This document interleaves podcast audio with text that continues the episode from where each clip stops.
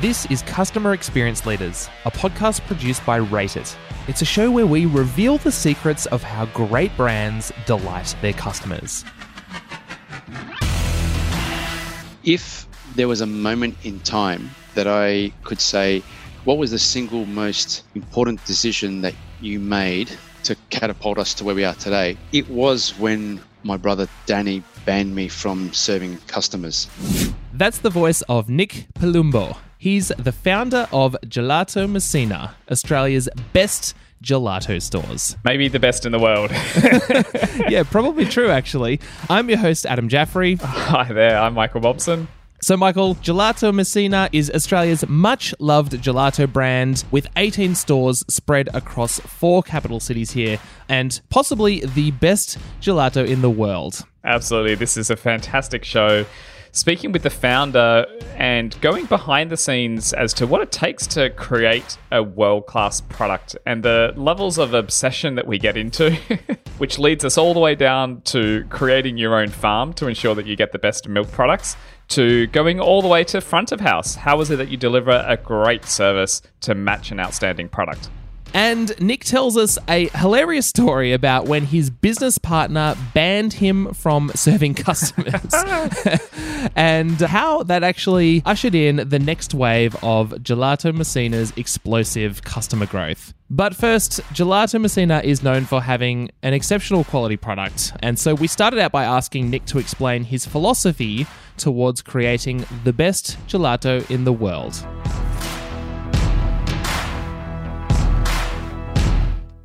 I always thought gelato in this country was completely underrepresented. And I'm from cafe restaurant background. I'm, I'm not a chef, but I've been, you know, surrounded by chefs my entire life. And when I embarked on on the gelato project, I I kind of looked at it from a restaurant's perspective as opposed to the way traditional ice cream or gelato is made, and where every single flavor that we made had its own unique recipe. When you're using only natural ingredients and you're trying to formulate a recipe, there's no one size fits all because different products have different percentages of fat, protein, sugar, and when you freeze them, they all behave quite differently. And so the goal of any good gelato uh, maker is to ensure that when you have a range of 12, 15, 30 flavors, whatever your range is, that they all sit in the cabinet and have a very kind of a similar consistency and a similar texture, what we call scoopability, even though it's not actually really a word. Um, because you can't have a flavor where it's one's hard as a rock and one's like slop, right? So, in order to do that, you need to kind of get in there and, and actually formulate and that's where I suppose the science comes in, where you work out how much sugar to add in, how many, how much not to add in, how much you know milk you use versus say water, or how much cream you would use, and it's it's a play on all that. So that's what spearheaded the project. I said, I'm, if I'm going to do this, I've got to do it using only real ingredients as opposed to the traditional method which is you know you might make three or four different kind of what we call bases and then with each base you will make 10 different flavors, for example, by using pre-stabilized flavorings and stuff like that. So that was the challenge in the early days. We've got it down to a bit of an art now because we do it all day, every day. But that was the philosophy from day one: was approaching each individual flavor as its own standalone dish, I suppose, or, or, or product. What made you decide to take that approach? Was it just your own personal obsession about a quality product? Where did that sort of come from? It's how I'm built, to be really honest that philosophy for me, it's part of who I am, and no matter what I do. Not many people know this, but we design and build our own stores. We don't. Right. We very rarely employ um, builders. We we just do it ourselves, hands on.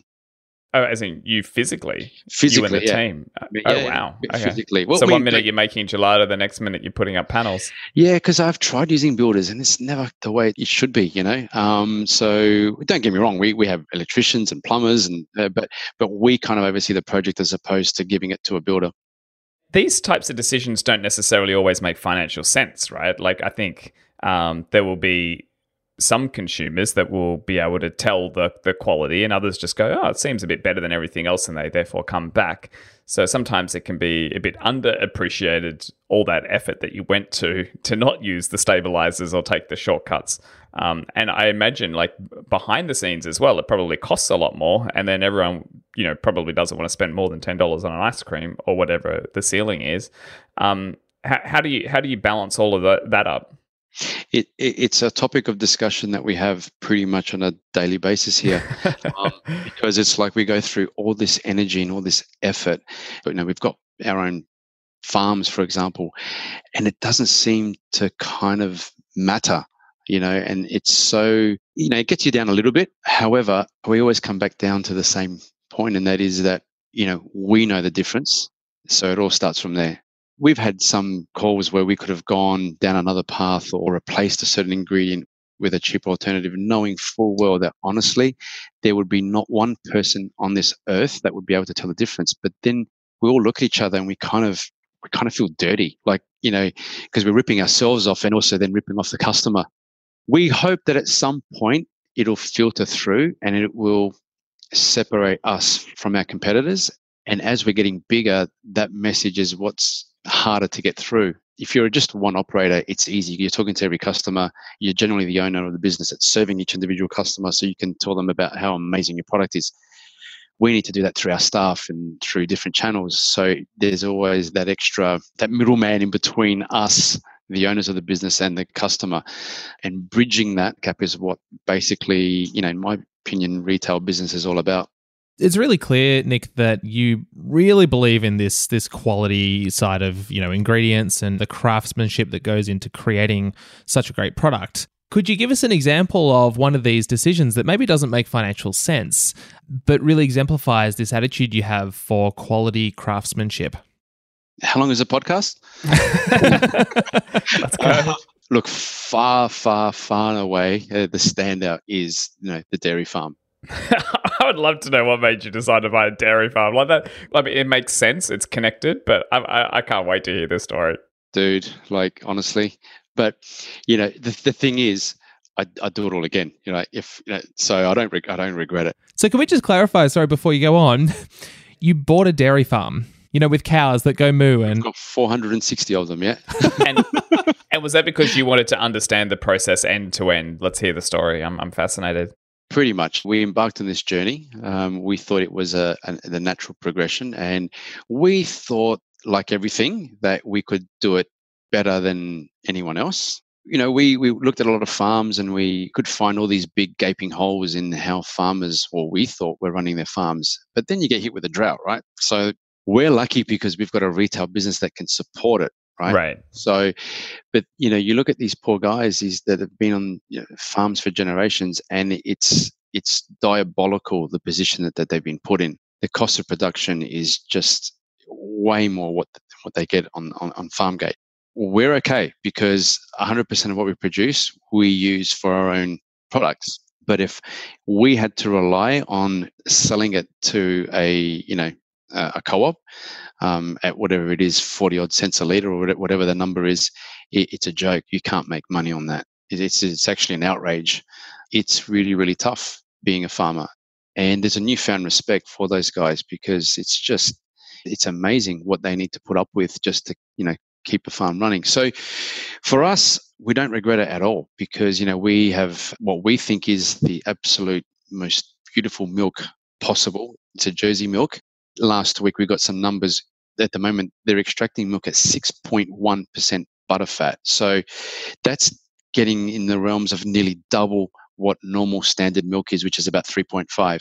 And now in the supermarkets, you can buy these Jersey milks and, and what have you as well. And so even you're benchmarking above what you can get uh, in the supermarkets, even if you buy a high quality milk in the supermarkets. 100%. Like a Jersey at the moment, I think you're looking at around about an average of about 4.5% butterfat. Right. Now, the reason why ours is so much higher is we do not feed our cows grain. Right. We feed them grass and we only milk them once a day. And I think that alone was the single most uneconomical decision we ever made. Yeah, it doesn't make economically sense because you're not going for mass produce, but then you're getting a far higher quality product, and then the higher quality product is predominantly going to yourself. So effectively, what you've done is you've shot your own self in the foot in terms of cost of goods internally, plus like you've added stress on top of you know a new business that you don't know how to run. But you've done all this in the view of getting the finest quality ingredients end to end. Hundred percent. I mean, you, you, you hit it on the head. Uh, we we, we our cost of goods have increased um, because now we're using our own milk. I mean, I could buy milk at a dollar five every day. Now our cost of production for that milk would be just under two dollars. Yeah, right. So it's a huge, huge impact on the the P and L because I mean we go through ten thousand liters of the stuff a week on average. So it's a huge hit to the P and L. But again, if you knowing what I know now, would I do it again? I'd say the answer is yes, I would. It's crazy. You know, this is a very interesting uh, way of operating a business because this is not the only, you know, the dairy farm is not the only example of you doing this you also bought a hazelnut farm to get the best quality hazelnuts. And I read a story about you importing some very expensive piece of equipment, which makes your gelato a little bit silkier. And, you know, these things don't always make financial sense. Um, and yet you're still sitting here today saying, if I had my time again, I would still make all the same decisions. And so I find that really fascinating when it doesn't pay off financially and when, you know, 98% of your customers don't even notice. You know, you could be a millionaire if you cut some of these costs out of the business. And also, probably a lot less stressed, you know, because you're not managing three different business lines at once. Uh, look, you're 100% correct. We would be far wealthier individuals if we didn't have all this the, the, the, farming interest. But what we did was because we spent more on hazelnut than any other ingredient because it's just so expensive. So we thought, you know, why don't we just, you know, grow our own hazelnuts? And that was another amazing experience. Cost us, but a lot less costly than a dairy farm. Nick, I want to ask you about sort of craftsmanship. Clearly, one aspect is this obsession in the end quality product and then an obsession about you know even controlling the supply chain to make sure you're getting the greatest ingredients if you were to sort of summarize your philosophy uh, for the craftsmanship of product and the craftsmanship of you know creating in your mind the world's best gelato what would you say are some guiding philosophies or principles for you and, and approaches we make everything ourselves. And I think from the onset, that was the holy grail for us was to be 100% self sufficient. And the hazelnut, for example, that represents kind of the last item that we need to bring in to the company because we were importing them from Italy. So for us, that was key because we said, look, once we grow our own hazelnuts, then pretty much virtually everything that goes in to a gelato messina flavor or recipe is somehow done by using raw materials and then fabricated, put together, and made by us. So, I'll give you an example. I mean, chocolate. We were spending about a million dollars a year on different chocolate products. So, whether it be white chocolate, milk chocolate, dark chocolate, across a couple of suppliers. And it was all imported stuff, right? And then it just hit me one day that half of what's in there, especially when we're talking about white chocolate and, and milk chocolate, is sugar and milk powders. So I'm thinking to myself, this doesn't seem right. We're, we're importing all this product from overseas, and pretty much 50% or more is commodity style products, which we can buy here in Australia and we grow here in Australia or we have here in Australia. So we thought, okay, we're bringing in four 40 foot containers a year of these mixed chocolate products we did a calculation and we worked out, and it's actually proven to be true, that by buying some um, milling machines and conches, we basically started buying our cocoa mass and cocoa butter from Ecuador, direct from a farm co op. And now we import the equivalent of about one 40 foot container of the actual raw materials that you use to make chocolate. And then the rest is made up with milk powders and skim milk powder and sugars and all that kind of stuff there, which we do now here in the refining process. There is a slight saving, but when you factor everything in, it's almost a break even scenario. But we'll do that every day of the week because now we get to make our own chocolate. And for us, that's huge. It's kind of like another piece of the puzzle that we've bought in house. The guys on the ground, the chefs that work in the kitchen, they get to learn another specialty that they would never have been exposed to. I mean, they get to refine their own chocolate. It's not rocket science, but it's not something that a chef comes across every day. That's how we view the world. In every single facet of every single ingredient, we go down that far. So it sounds like when you think about what it takes to build a great product and the craftsmanship in building a great product. We've talked about getting the raw ingredients in their best possible form. How do you mix this stuff together to make sure that it's a great end product um, and, and, and your approach there? Years ago, we used to spend a lot of time on formulation, and we've now got it to a point where Donato, who's my my business partner and head chef of Messina, he he took over the kitchen I think about seven or eight years ago, and so all the weird and wacky, wonderful flavors that you see now, they come from him, not not as much from me anymore. The only time I get involved is if there is a fundamental problem with a balancing issue or a formulation issue, and if he's stumped, he'll come to me and say, "Why is this not working?" And then we sit down together on a spreadsheet and try to figure out what is it that's causing this product not to behave properly in the cabinet. From a taste perspective, we may get it wrong from customers just don't like it, and that happens every now and then. But we've never been in a situation where we go into something. Very rarely it happens that we then convert it into get a product, convert it into a gelato, and then try it and go, oh my gosh, that's really foul. We kind of know what the end result's going to be.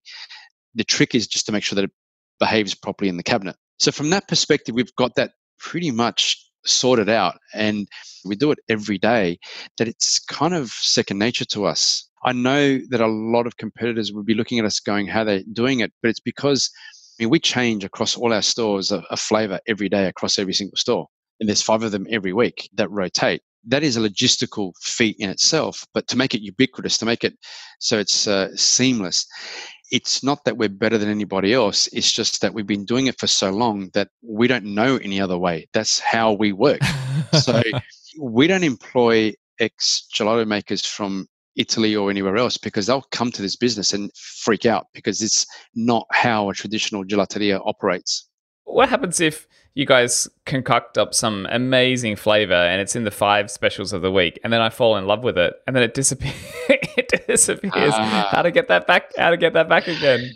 You keep pestering us and you keep demanding it. And then if you're lucky and you're a good boy, we'll see if we can put it back in. do you have customers lobby for things to get on the menu then? They, they, they, do. And the only flavor that we've ever then made permanent was the salted coconut and white chocolate. That sounds amazing. That stuff is a special and it has been a permanent now for many, many years. It's the only time we did it. Every other time, it doesn't matter how great the flavor sells. If it's a really amazing flavor, it will be on four times a year. Okay, got it. Three to, three to four times a year. It will come back. But the thing about it is, for us, the specials is our way of not flexing our muscle, but it's where the creativeness. yeah, so it's the personality gets to come out, right? And, and and what's unique about your story is sort of come in each time, and there'll be something a bit different, and like see see what's happening, and uh, almost like in the way that some of these restaurants just you know do stuff of whatever's local and, and fresh you know as opposed to you know mcdonald's that may have a campaign for you know a while and there's a special but largely it's the same menu all the time. Um, so you sort of take that more restaurant style approach. 100% i mean we now get accused of kind of not even being gelato anymore because because our specials have such a huge personality on themselves that everyone thinks of us as like like an ice cream brand that does all this weird and wacky things, which is really ironic because the other 25 flavors, I would say, are the most traditional gelato flavors that you'll find in any other gelateria, whether you're in Rome or anywhere, like, you know, lemon sorbet, tiramisu, hazelnut, uh, gianduja, chocolate hazelnut together. All those flavors, they've never left the cabinet. They've been there since 2002 right? However the perception is that we're not that. We are this this company that comes up with all these weird flavors. And the thing is it's it's again it's kind of weird because when we look at those five flavors they make up about 16 17% of our volume. So i think a lot of people talk about it but the reality is, people do come in and they buy lemon sorbet, they buy tiramisu, they buy vanilla, they buy hazelnut, they they buy chocolate fondant. I don't know. It's one of those battles that we we try to figure out how do we tell consumers that we're not this big, weird, and wacky kind of company. We do a little bit of that, but it just has a bit more presence, and so everyone just assumes that's that's what we do. Nick, welcome to the Quickfire Round. This is our rapid fire game show segment where we ask questions and you've got 10 seconds to answer. Are you ready? I'll give it a go. Nick, what brand do you look to as an example of great customer experience? Apple and Ferrero. Very good. And what did you want to be when you grew up? A pilot, ironically. Okay. Wow, ended up in a very different industry. totally different industry. and what are you reading right now, Nick? Um, I generally read lots of books um, on Warren Buffett. Who's someone that you really admire? Um, Michele Ferrero is pretty much up there, um, the founder of Ferrero. Um, I mean, obviously Steve Jobs as well, um, but if I had to pick one, it would definitely be Michele Ferrero. And uh, what's a non-work related thing that you're into now? Um, restoring old cars. Okay. Any uh, any ones in particular? I, I was lucky enough to purchase um, an old 1976 Ferrari 308 GTB before they went up in value ridiculously. Um, basically, spent three years kind of restoring it slowly, um, obviously on a budget. So, because all those parts are so expensive, it turned out well because the values went up so so much. But I was really lucky to buy it at, at you know when they were not very loved. Nick, where do you go to upskill? Is it books or YouTube or podcasts? What's your channel of choice? YouTube, definitely. I spend copious amounts of time on YouTube, just you know, re- looking at you know people that have done uh, that are way more successful than I am. All right, finally, Nick, this is a perfect question to ask you. What is your guilty pleasure dessert wise? Oh, dessert wise, oh, dude, uh, like everything that has sugar in it, like everything, chocolate, custard. Like I love custard. Like it's my favorite thing. Um, Nutella. Um, Just straight up Nutella. oh my gosh, it's amazing. It's just, just Italian, Italian Vegemite. It's like the best. I want to rewind the clock a little bit, Nick, and, and talk about some of the earlier years of the business. And I know you started the business as the founder with your passion and love for gelato, and then you brought your brother Danny into the business. And what did Danny do when he started at Gelato Messina? if there was a moment in time that I could say, what was the single most important decision that you made or we made as a company to kind of catapult us to where we are today? It was when my brother Danny banned me from serving customers. Now, I need to put a bit of perspective here, okay? So, I'm not a mean person, right? Just so you know, Messina had a really rocky start. When I got it back eh, on my own, I basically kind of started it from from ground zero, like basically from scratch again. And so what I was doing, I was I was kind of making everything at the Darlinghurst store, and kind of also serving at the same time, right? We have a thing here at Messina called churn and serve, right? You can't ever call yourself a proper employee of Messina unless you can churn and serve, right? Which means you know you've got the complications of churning product at the same time you've got customers coming in. And of course, you know, there's a moment in time when you're churning, when the product's ready and it's coming out of the machine. And at that point in time, you can't leave it. And without fail, every single time, you know, you're not busy. The store's not busy, but the minute the batch is ready to come out, three people show up. So by definition, you kind of walk out of the kitchen and you kind of, can you just hurry up? And my brother, who is customer orientated, kind of picked up on that and said, dude, this is this is not going to work because even though you're being nice, you're being fake nice. People can feel the tension. So how about we do this? You just stay in the kitchen and just smile from the kitchen and don't get involved, and I'll just do the front of house, right? And again, it's funny now and everything, but honestly, if I look back, that was the moment in time where the front end customer service. We always knew we had the back right. We always knew we had the, the back part, the, the product and everything. That was good but he kind of single-handedly turned that front of house into the same kind of service you would expect in a fine dining restaurant to, to a point you know obviously where you curate you know customer comes in you acknowledge them straight away if they want 18 taste testers before they make the final decision which ultimately generally always ends up being vanilla go figure um, after they've tried everything in the cabinet, right? See, this is what you can see it in my voice. This is why I'm not, I can't be at the front, right? Um, so, and he was, you know, patient, would talk the customer through it, and and so that is pretty much one of the single most defining moments of, you know, someone concentrating on the back of house and then someone concentrating on the on the front of house. And if I was to put a line in the sand of the Messina that you know of today, that that's where it started. So uh, that's a really uh, hilarious but also fascinating story. Why do you think that is? That that's kind of the turning point of the business. Why?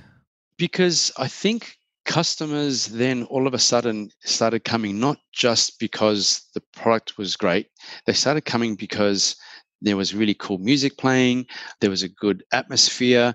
It still astounds me how people in our industry still open up gelato shops or ice cream shops that look like 7 Elevens. I'm just speechless. Like, I can't understand how there's no detail to ambience. When I say ambience and design, we never over design our stores. You, you should not, as a customer, come in and go, oh, wow, look at this place. It shouldn't be that.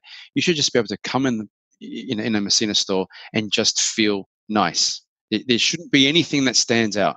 You should be tapping to the music subconsciously, not actually hearing the music. You know, it's all those kind of moving parts. We call it the sum of the parts that make that experience. When we were really flying, uh, when we had less stores, and you know we'd have the Darlinghurst, Bondi, and Surry Hill stores that were just ridiculously cranking, we would put door people on and the job of the door person was to go down the line and start engaging them in the decision making process and telling them what specials we had so that by the time they got to the counter they kind of knew what they wanted. Oh that's great. Can i say the amount of times that i've been to a place whether it's you know an ice cream place where you know in the middle of summer and there's a crazy line or you know coffee shops at times in peak period and it's a it's a really popular place and you're you know you're 15 people deep. I mean you're there because you love the product and they've got everything else right but oh man there's nothing there's nothing more annoying than being in a 15 person deep line. Um, and so i was actually going to ask you how you manage that. So that's a great experience where you basically have someone dedicated to effectively line management and line experience which is a, an art on its own no doubt. We discovered that people are happy to sit in a line for 15 20 minutes and then get to the counter and then go, oh, okay, what am I having? And it's like, are you serious? What have you been doing for the last yeah, 20 minutes? Yeah. So that's why we thought, you know what, let's send someone out there and get them to start thinking because I used to go outside some of the stores and, and put stopwatches. So I'd pick a person in the line and, and, and then put a stopwatch to figure out when they'd walk out. And the comment that we always used to have was, the line is so great, it's so huge, it's actually not as long. I think the most I've ever seen anyone wait is about 16 minutes, right? Which is still a long time in retail. It's it's huge. I mean, 30 seconds in retail is huge. But when you consider the amount of people that are in front of this person, it's actually not that bad. You know, little things like even if the store is not busy, the minute someone walks in, you have to acknowledge them. Even if you can't serve them, you must acknowledge them because, you know, once they've been acknowledged, they feel, okay, they know I'm here, the stress levels go down. Right. We've all felt it when we go into a store and no one even looks at you for like a minute, minute and a half. It's horrible. It almost feels like you're intruding. So you have to acknowledge the customer immediately. And if you can't get to them, we tell our staff. If you can't get to them because you're busy, just say, hey there, be with you in a sec. And that's it. That's all you need to do when you just appease the customer. They relax, they start deciding what they want, you get to them, and off you go. No, that's great. What would you say are the key things that you're obsessive about in the retail experience? So clearly greeting and that human acknowledgement and the patience of going through the experience and if there's a line, you know, managing that. What what are some of the other things that stand out that, that you sort of obsessive about in that retail experience? Saying goodbye. I mean, that is, you know, the one that gets left out a lot. Everyone's good at greeting. That's that's the obvious one, but not many people and and and Danny just draws this down to the staff constantly as they're walking out, say thank you. Say mm. thanks, guys. You know, just say something. You know, and, and do it in your own way. There's there's no formula. There's no right way of doing it. Just acknowledge them. It's so funny. I hadn't thought of that, but there's nothing more annoying than if you go to like a mid-tier, you know, pretty cool restaurant and you've spent, you know, hundred dollars. You know, most I would say get the goodbye, but maybe 20, 30% don't. And there's nothing more fucking annoying than when they forget to say the goodbye. And it's like, actually, what, what's what's hitting me now is that it, it's almost like a relationship, right? It's like I, I, have a conversation with someone, and then it'd be like us just ending this conversation now, you know, movie style, without ever saying goodbye. Like, I never say goodbye in the movies. Yeah, um, yeah. but like if we just if we just ended the conversation, it, it feels incomplete. But I hadn't thought of it in the context of yeah like gelato but i could imagine yeah if you go out of your way to say goodbye and it's a friendly goodbye and you know thank you so much it's almost a, a great way of going full circle and then setting them up uh, to, to want to come back again. And it's difficult to do when you're busy because you can't track everyone. So and and so that's that's huge. I mean things like even the music you know declan who is uh, another business partner of messina he heads up the marketing. Um, you know, he was an ex DJ. So again, the music's curated to certain times of the day, and everyone and the guys have got multiple playlists to choose from. But there's a daytime one, there's an evening one. So the, the guys have got a lot of flexibility into kind of curating a an experience. But for us, like even the way we serve our customers, it's kind of weird because you could be in line, but it doesn't necessarily mean that you'll be served next if you don't know what you want. You'll definitely get acknowledged if you're the next person in line. But then what happens is when they start with, oh, can I try this? Can I try that? Can I try that? Then rather than get resisted, what our guys have been taught to do is go, look, I'll give you a taste of this, this, this, and that. While you're making a decision, do you mind if I just serve that person behind you? More often than not, that person knows exactly what they want and it kind of works really well. And then yeah, you can keep the line moving, etc. Correct. And the trick is to make sure that you go back to that person that you just told, "I'll be with you in in a second. We found that you can't get away with that in America. Oh, interesting. Yeah, when we had the store in Vegas, that did not work. If I'm next in line, I'm next in line, and you as a as a server are giving me your undivided attention. Yeah, it's like cultural, yeah, cultural understandings as well to wind up, Nick, I've got one final question for you. Um, the obvious one: What is your favorite gelato flavor? Um, I get paid out about this all the time. Um, it's it's tiramisu, right? No. Uh, yes, yes, yes. Uh, and I need to explain why. Because you see, back in the day when I was started to formulate uh, recipes, tiramisu has lots of moving parts to it. So it's got egg yolks, it's got marsala, which is an alcohol, it's got vanilla, it's got coffee, it's got sponge cake. So for me, um, to be able to formulate that recipe using ingredients like the raw material ingredients to make a tiramisu, and like with mascarpone, which has got so much fat, in order to do that, that took I mean, if today, knowing what I know now, I could do it in a flash. But back then, 15, 20 odd years ago, it took me forever to kind of put all these moving parts and trying to analyze and work out how that's going to perform in, in the cabinet because alcohol obviously doesn't freeze, right? So it's, it's a nightmare. It was a nightmare flavor. And when I finally pulled it off, for me, it was kind of like, okay, I think now I'm an okay gelato maker. I think now I, know, I kind of know what I'm doing now because if I can formulate that from scratch using all these different ingredients, it means I'm kind of getting there. So it, and it's one of those things. So for me, and I just love custody egg kind of products and marsala. So for me, it's it's definitely number one. Well, Nick, thank you so much for coming on the show. Guys, thank you for having me. Uh, it's been an amazing conversation.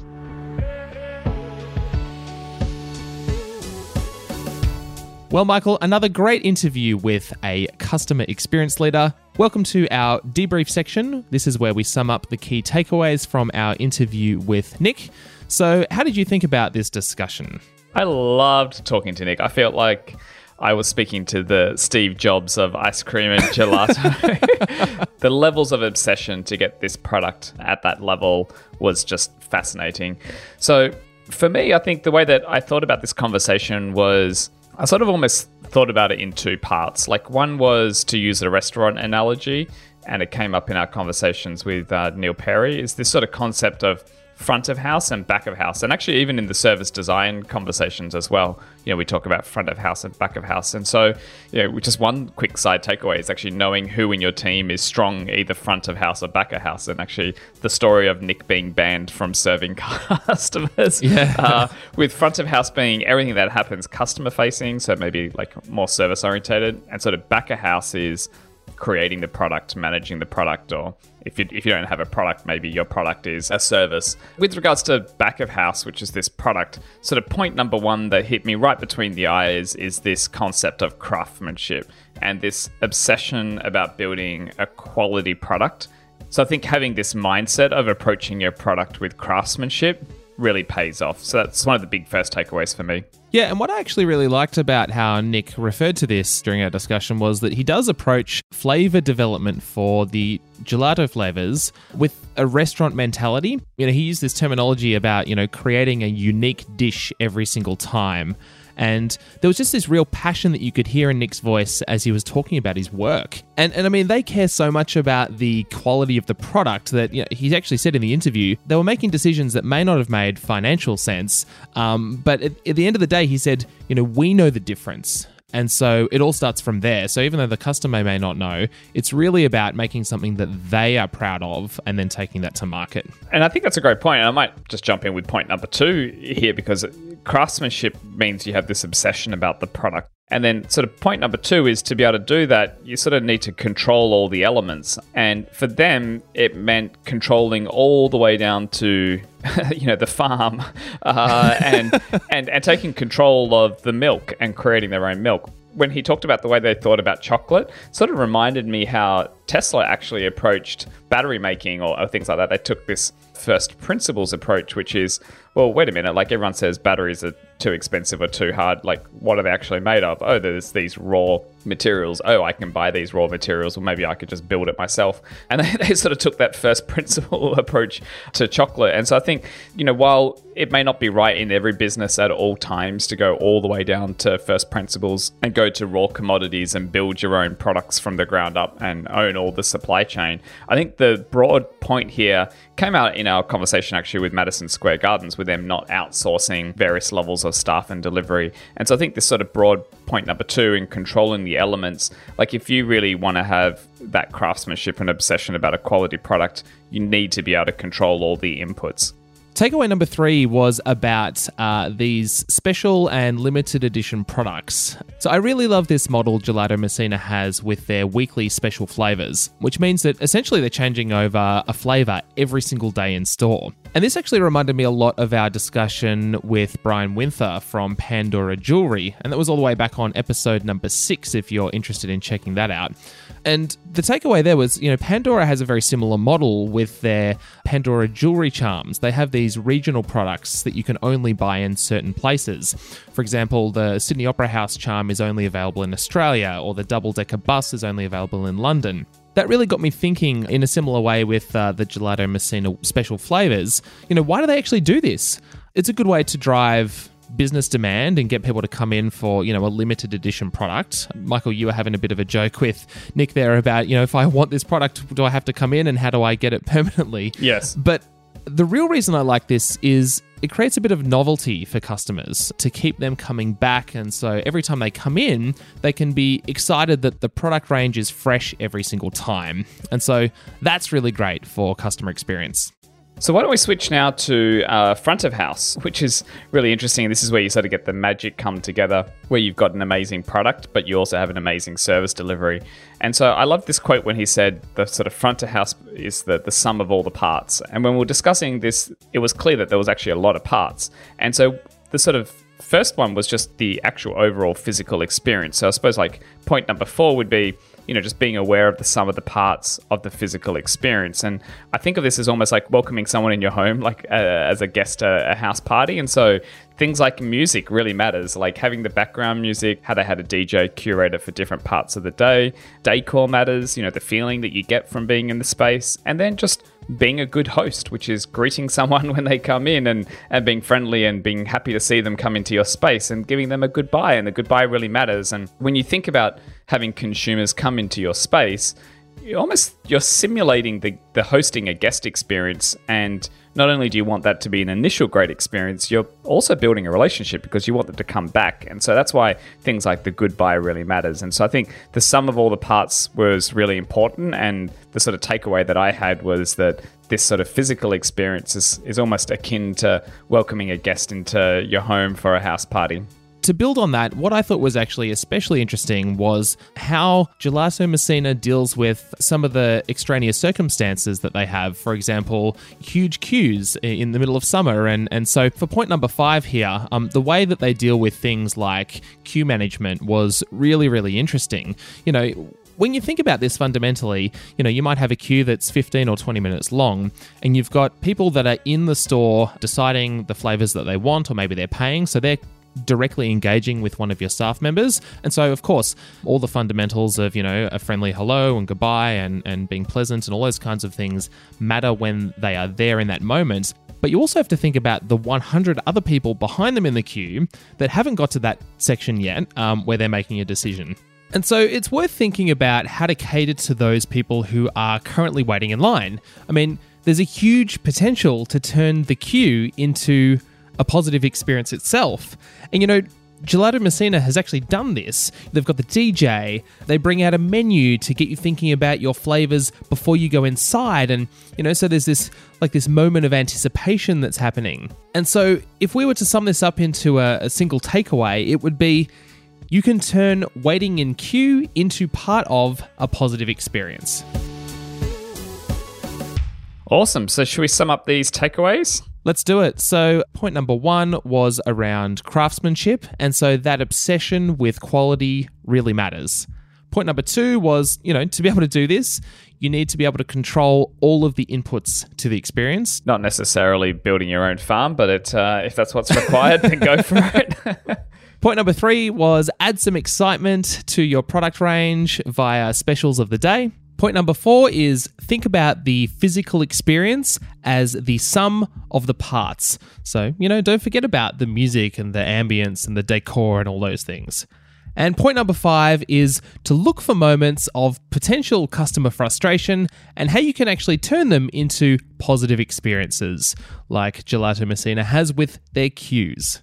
Excellent. So, if you loved those takeaways, actually, if you love this show, then we would love not only to hear from you on LinkedIn, but it would be really helpful if you could leave a quick five star review and a comment that helps others find our show. We personally read every single comment that goes live and we celebrate with the team. So, um, your rating and review there really makes a difference. So, look forward to seeing your review there. Speak to you next time. See ya. Bye.